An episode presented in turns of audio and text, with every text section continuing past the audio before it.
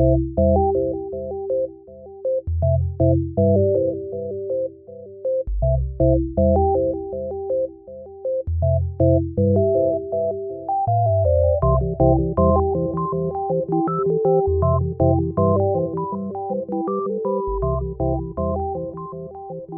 to Manawaker Studios Flash Fiction Podcast.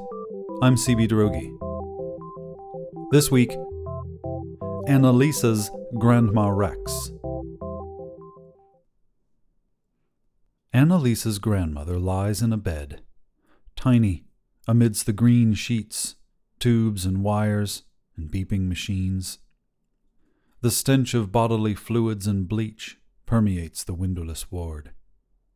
Grandma reaches a wizened hand through the side rails and clutches Annalisa's arm. Get me out of here. I hate hospitals. Grandma starts to cough. Each hack reverberates through Annalisa's own chest.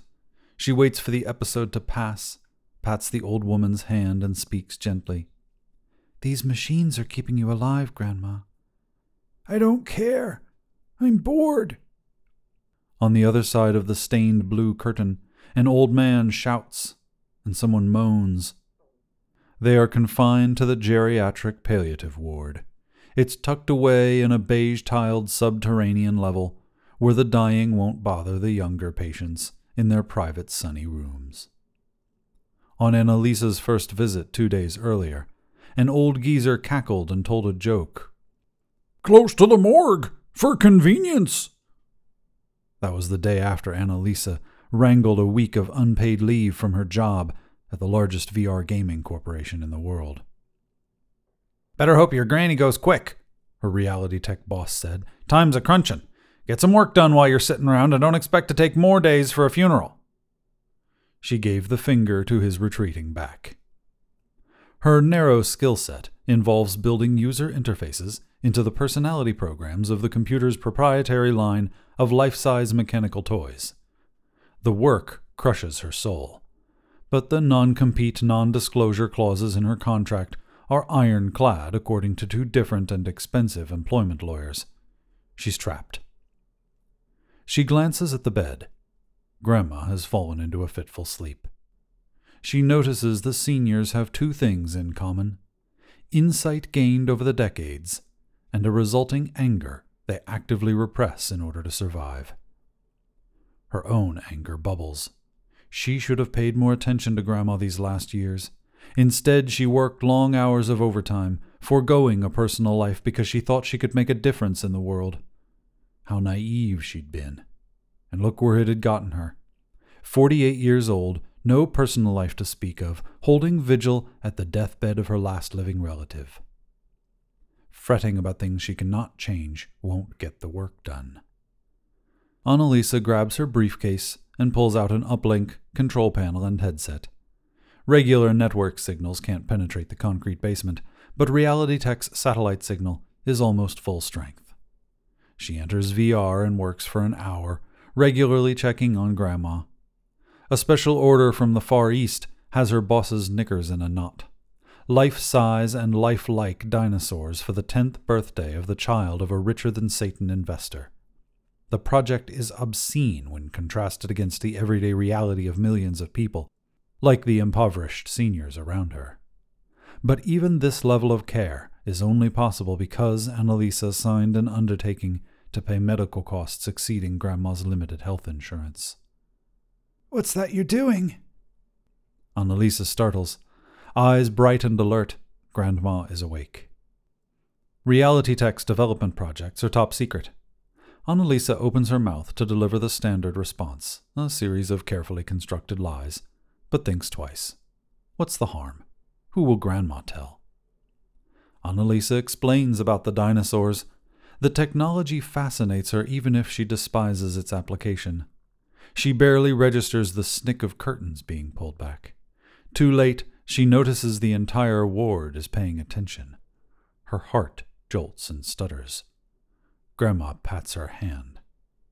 Can I try? Of course.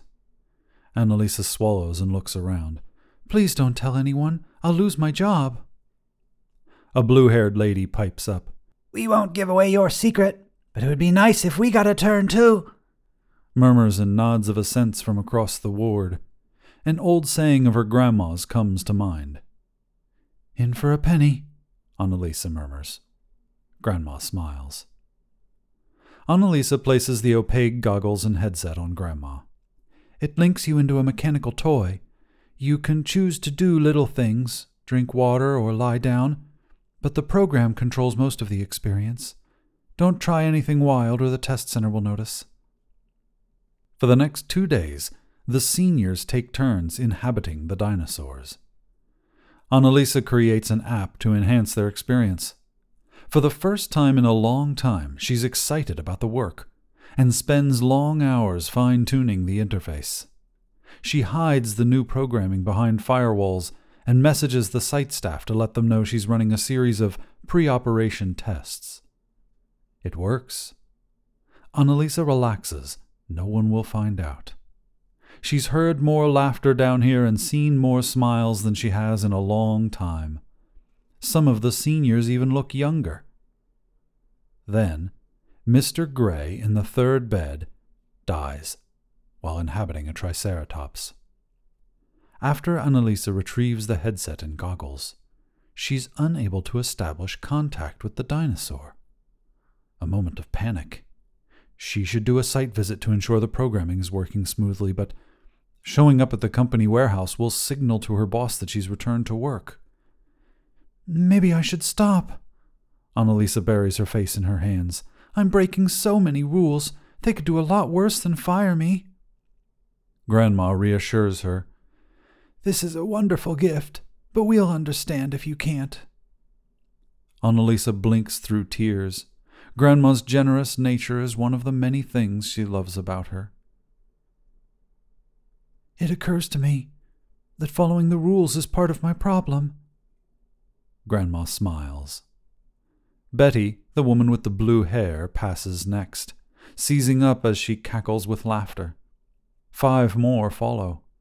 The nurses wander in unfazed and cart away the bodies. Apparently, the death rate is normal. Annalisa's programming continues to glitch. She's no longer trying to get the dinosaurs back online. Her boss will fire her if she doesn't fix the problem. She's not sure she wants to. She clutches Grandma's hand. It's my last day, but I want to stay with you. It's okay, sweetie, Grandma chuckles. I could use one last ride in that magnificent T Rex. Love and grief fill Annalisa. She places the headset. A sob escapes her lips. Grandma is the last of the original group. The machines shriek as Grandma's eyes film over. Annalisa's satellite phone rings. Her boss shouts, Get back here now! The dinosaurs left the center. It's like they have minds of their own. Annalisa grabs the headset and sprints past an incoming orderly. Picking up a fire extinguisher from next to the nurse's station, she smashes the lock of the medicine cabinet and grabs a handful of bottles. Even her dense boss will figure it out soon. Grandma and the other seniors need her. Crawling between two dumpsters in the alley, she conceals herself with cardboard boxes and uplinks and partitions the satellite. It should take weeks, with luck months, for reality tech programmers to break her code. Her hands shake. She stuffs her mouth with pills and swallows. It's hard to recall specifics, but the seniors liked the bigger dinosaurs. She chooses a velociraptor, something fast, to catch up with them.